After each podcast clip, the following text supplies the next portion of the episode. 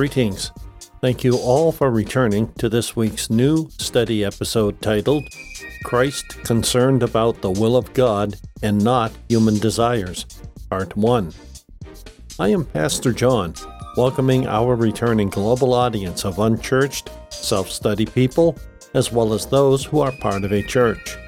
For anyone looking for greater depths in God's Word with a stronger personal study, we also extend a warm welcome to all our new listeners here for the first time. Thank you all for listening. May you all be blessed of God. Please note, we had difficulty this week with our short link creator. They were updating their servers and moving to more secure situations and doing other things that will make their service even better than it already is. We apologize for any inconvenience I am sure this has caused now and in the near future if this should arise again. Last week's episode is the first episode providing short links from our new provider. While links in past episodes could not be expeditiously repaired, if at all, our episode number 43, Suffering for Doing Good, Part 3, was the first for our new link provider. We have also repaired the podcast site links on our homepage. We will be using long links instead of shortened links. That way, as a backup, our homepage will always be able to get you to the service provider of our podcast. Please bear with us as we continue to work this out. Again, we apologize for the inconvenience this has caused. Welcome to our extended summer series titled What We Need to Know or Reaffirm. Our summer series is sourced in 1st and 2nd Peter. Last week, in our episode titled Suffering for Doing Good, Part 3, October 24th, we examined 1 Peter chapter 3 verses 14 through 17. The total verse range is 8 through 17. We learned about godly fear and how it is a childlike thing, learning also that we must act towards God with the confidence which proper respect for one so great and so holy demands. This contains a more general direction applicable to Christians at all times. It is that in our hearts we are to esteem God as a holy being, and in all our deportment to act towards Him as such. The object of Peter in quoting the passage from Isaiah was to lull the fears of those whom he addressed and preserve them from any alarms in view of the persecutions to which they might be exposed the trials which would be brought upon them by men, not God. We also learned that the bottom line is to make Him, God, our refuge. Why do we do this?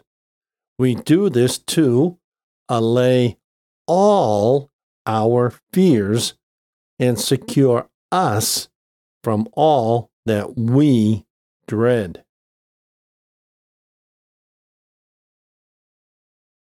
For the complete thought, we will reread starting in verse 17 through the end of the chapter in verses 1 and 2 in chapter 4 as this subject continues into chapter 4. This first part of the total passage reminds us of what the subject is, and verse 18 starts the reasoning for doing what we find first in verse 17. Scripture reads, for it is better to suffer for doing good, if God wills it, than for doing evil. Because Christ also suffered once for sins, the just for the unjust, to bring you to God by being put to death in the flesh, but by being made alive in the Spirit. In it he went and preached to the spirits in prison after they were disobedient long ago when God patiently waited in the days of Noah as an ark was being constructed. In the ark, a few, that is, eight souls, were delivered through water. And this prefigured baptism, which now saves you, not the washing off of physical dirt, but the pledge of a good conscience to God through the resurrection of Jesus Christ, who went into heaven and is at the right hand of God with angels and authorities and powers subject to him. So, since Christ suffered in the flesh, you also arm yourselves with the same attitude, because the one who has suffered in the flesh has finished with sin, in that he spends the rest of his time on earth concerned about the will of God and not human desires. From 1 Peter chapter 3 verse 17 through chapter 4 verse 2. So, starting in verse 18 through the end of the third chapter and the first two verses of chapter 4, we have half of the full reasoning behind what Peter is telling us. Let us examine what Peter said in chapter 3 for better understanding. For Christ also hath once suffered for sins, not his own, for he committed none, but for the sins of his people, in order to obtain the remission of them, to make reconciliation for them, and to take and put them away and finish and make an end of them, which sufferings of his, on account of them, were many and great. He suffered much by bearing the griefs and carrying the sorrows of his people, whereby he became a man of sorrows and acquainted with griefs from his cradle to his cross, and from the temptations of Satan, being in all points tempted as his members are, though without sin, and from the contradiction of sinners against him, in his name, credit, and character, abusing him as the worst of men, and he suffered in his soul from the wrath of God and curses of the law, which lay upon him, and in his body by many buffeting, scourges, wounds, and death itself, even the death of the cross, and which, being the finishing part of his sufferings, is chiefly here meant. The Alexandrian copy reads, died for you, and the Vulgate Latin, Syriac, and Ethiopic versions read, died for our sins.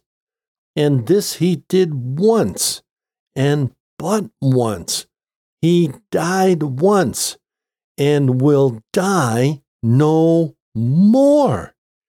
He was offered up once, and will be offered up no more.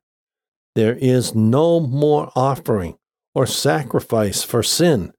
The reason is because his one offering is sufficient to take away sin, which the legal sacrifices were not, and therefore were often offered.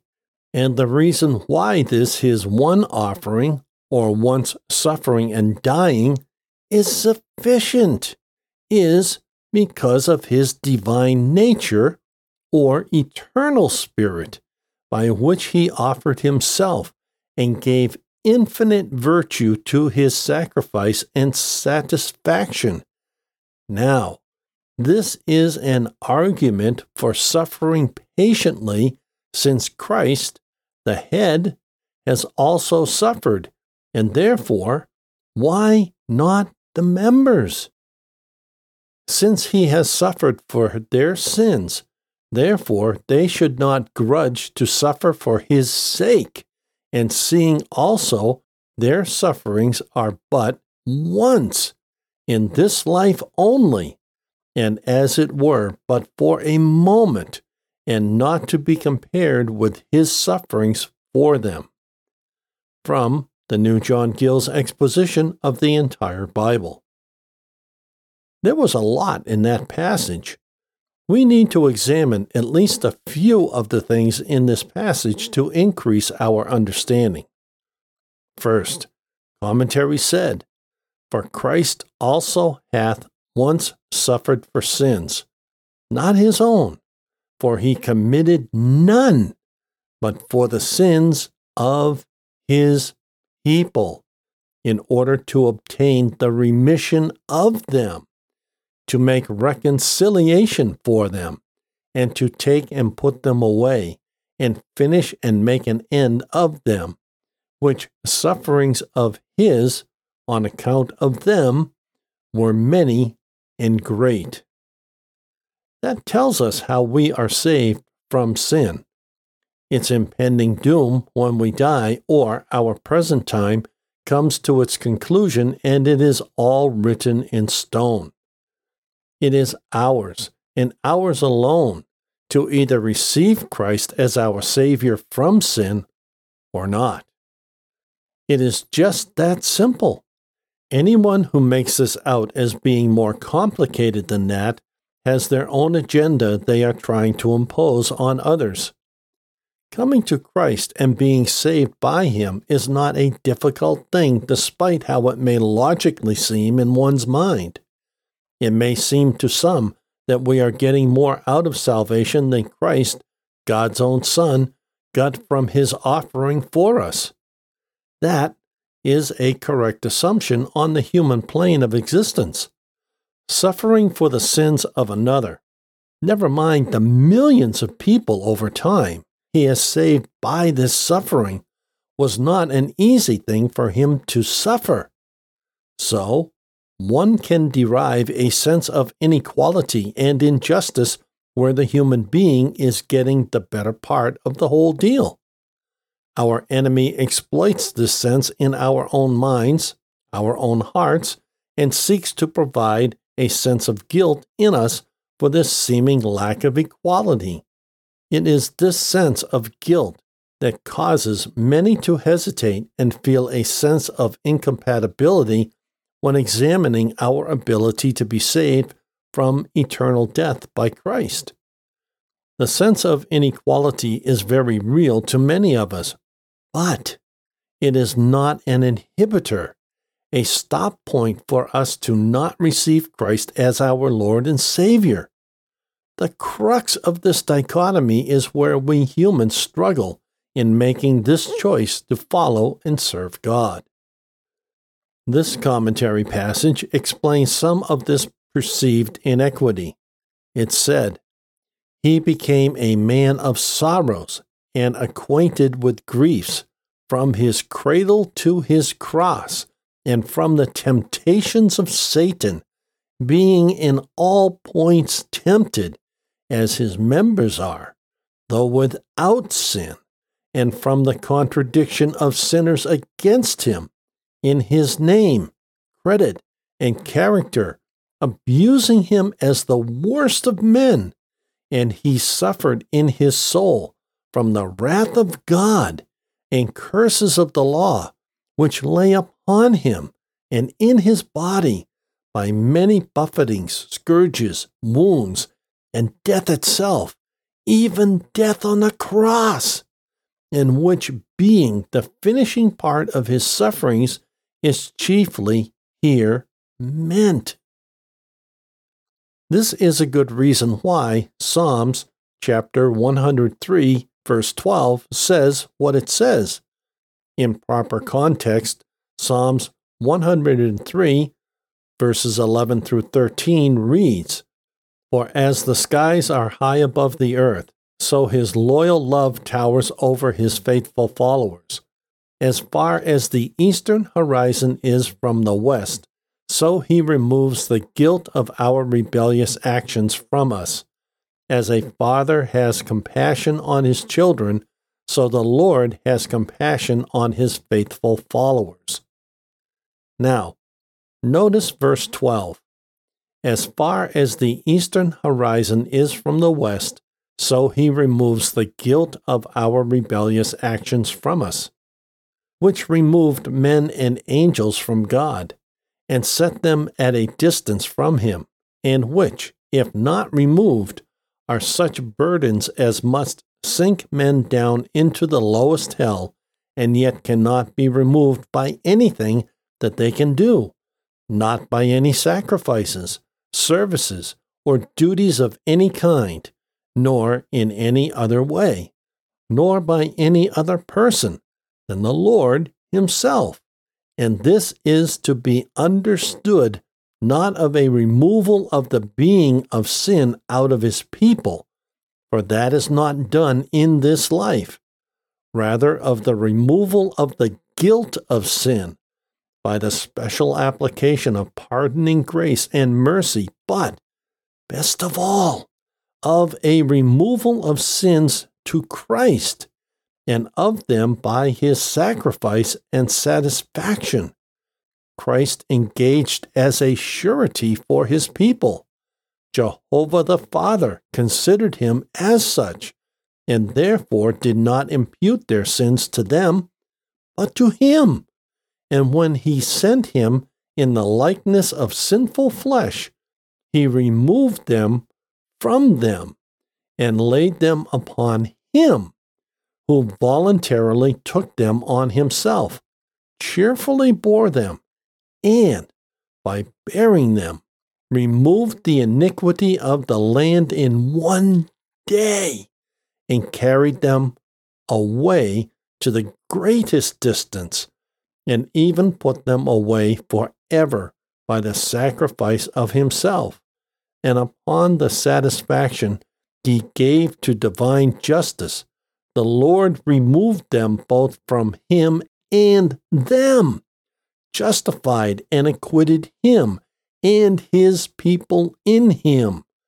And by this means, so effectually and so far are their transgressions removed that they shall never be seen any more, nor ever be imputed to them, nor be brought against them to their condemnation in consequence of which pardon is applied to them, and so sin is removed from their consciences as before observed. From the New John Gill's exposition of the entire Bible. There are three things here we want to note before we move forward. 1. This is to be understood not of a removal of the being of sin out of his people, for that is not done in this life. Rather, of the removal of the guilt of sin by a special application of pardoning grace and mercy, but, best of all, of a removal of sins to Christ, and of them by his sacrifice and satisfaction. This can lead to an inaccurate understanding. That inaccurate understanding being that we are no longer controlled by our sinful nature because some teach that our sinful nature no longer exists. If that is true, then why do all of us still sin even though saved of Christ? Notice what commentary just said. This is to be understood not of a removal of the being of sin out of his people, meaning us, God's people, and the being of sin is Satan. For that is not done in this life, rather, of the removal of the guilt of sin by a special application of pardoning grace and mercy. There it is. The removal of the guilt associated with our sinning is what is removed as far as the eastern horizon is from the western horizon. But, quickly, the New John Gill's exposition of the entire Bible says, with regard to the known world of that day, as far as the east is from the west, this distance is not given with respect to those opposite parts of the earth which scarcely exceed 12,700 miles, but with respect to those opposite points in the heavens. And the meaning is that as far as the eastern point of the heavens is from the western point of them, which more illustrates the matter in hand or the blessing later mentioned than the other. I think this explains the depth of our forgiveness in Christ if we are willing to receive it. For this life, this exempts us from the penalty caused by being a sinner. There is no guilt or shame incurred by us since all we need to do is ask for His forgiveness. We immediately receive that forgiveness because of how we are forgiven of our future sins by His death on the cross before we even have the chance to commit them. Think about that. 2. Christ engaged as a surety for his people. Jehovah the Father considered him as such, and therefore did not impute their sins to them, but to him. And when he sent him in the likeness of sinful flesh, he removed them from them and laid them upon him who voluntarily took them on himself, cheerfully bore them, and by bearing them, removed the iniquity of the land in one day, and carried them away to the greatest distance, and even put them away forever by the sacrifice of himself. And upon the satisfaction he gave to divine justice, the Lord removed them both from him and them, meaning his people justified and acquitted him and his people in him. That is quite clear and to the point. Of note, it said that Christ carried them, them being our sins, carried them away to the greatest distance and even put them away forever by the sacrifice of Himself. Even the sins we will commit in the future are already put away forever by the sacrifice of Himself. One might ask then, what is that Bema Seat judgment about in the book of Revelation? The only lingering failings of this life are finished at the Bema Seat judgment to simply determine the quantity of crowns we will receive. The Bema Seat judgment is our last and final judgment, of which does not send us to hell. So, whether this is a true assessment of the Bema Seat judgment is a study for another time. It is important for us to maintain at all times a need to seek forgiveness as quickly as is possible for any sin we may commit or have committed of which we are aware. Once we are aware of our sin or sins, since some sins are hidden by present, apparent true reality of not being such, we still need to seek forgiveness simply by asking for it. Our sin or sins are done and gone. 3. By this means, so effectually and so far are their transgressions removed that they shall never be seen any more, nor ever be imputed to them, nor be brought against them to their condemnation, in consequence of which pardon is applied to them, and so sin is removed from their consciences. Notice this. By this means, so effectually and so far are their transgressions removed from their consciences, meaning, 1.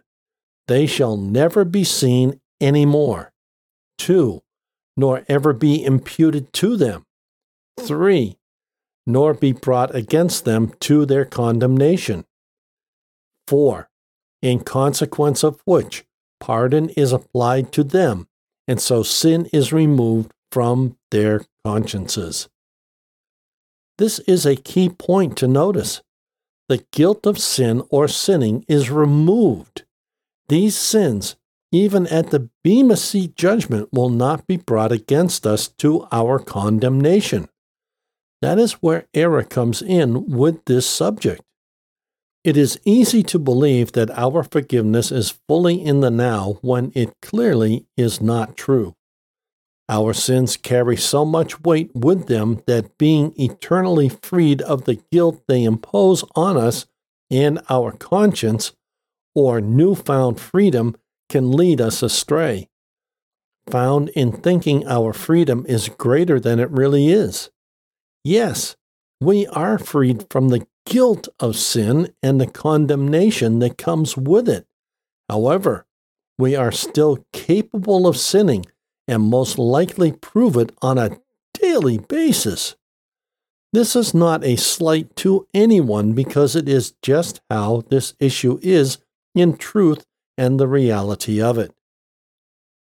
The new John Gill's exposition of the entire Bible said, Now, this is an argument for suffering patiently, since Christ, the head, has also suffered, and therefore, why not the members? Who are the quote members? End quote. The members are you and me. When we become a part of something, we usually become a member of the entity we espouse. Meaning, if we collect coins, we may enjoy it so much we become a member of a coin club. That is just one of many things in life of which we become a member. I will close with this from Barnes' New Testament Notes.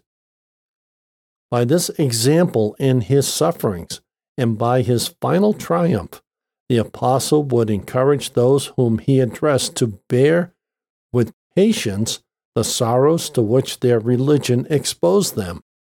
He assumes that all suffering for adhering to the gospel is the result of well doing, and for an encouragement in their trials, he refers them to the example of Christ, the highest instance that ever was or ever will be, both of well doing and of suffering on account of it.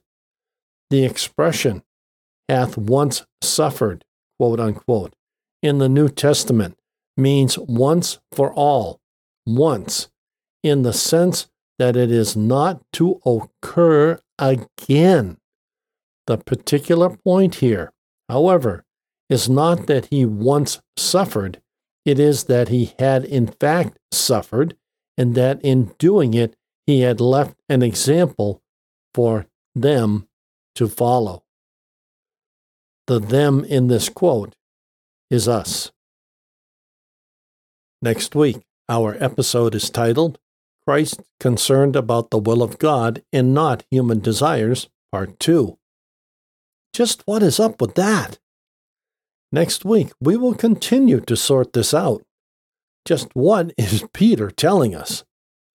Play or download next week's episode from one of our podcast hosts or Follow direct links to these platforms on our website under the podcast menu item. Details follow. All Bible quotes without a citation are from the New English Translation Free Version. This study podcast is a wholly self funded outreach presented by the Church of the Unchurched, currently an all electronic Boston based outreach uniting the community of lost, searching, lonely, and forgotten in Christ. We greatly appreciate serving our international audience. God bless you all. If you are visiting for the first time, welcome. We look forward to the return of all our faithful listeners and new listeners. Thank you all so much. Please share our podcast with family, friends, and others you believe would find it a blessing. If you are unsaved, we truly hope you find God as well as receiving Him as Lord and Savior of your life. Please find a short link to our episode titled How to Be Saved at the bottom of any episode description. To learn more about us and who we are, give our episode titled Introduction About Us, Who We Are, a listen. In that episode, you will learn more about us, who we are reaching out to, our mission, our vision, our ministry, and more. Again, a short link to this episode is found at the bottom of any episode description. If you go to our internet homepage, under the podcast menu item, you can find many popular podcast platforms we are found on. If you would rather search for us, please use the search phrase Church of the Un, insert dash symbol, churched, to find us on a podcast platform you like.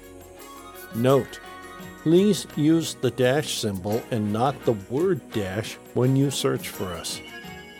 We refresh all our feeds with every weekly episode upload on Sundays. These sites update our feed within 24 hours of our refresh.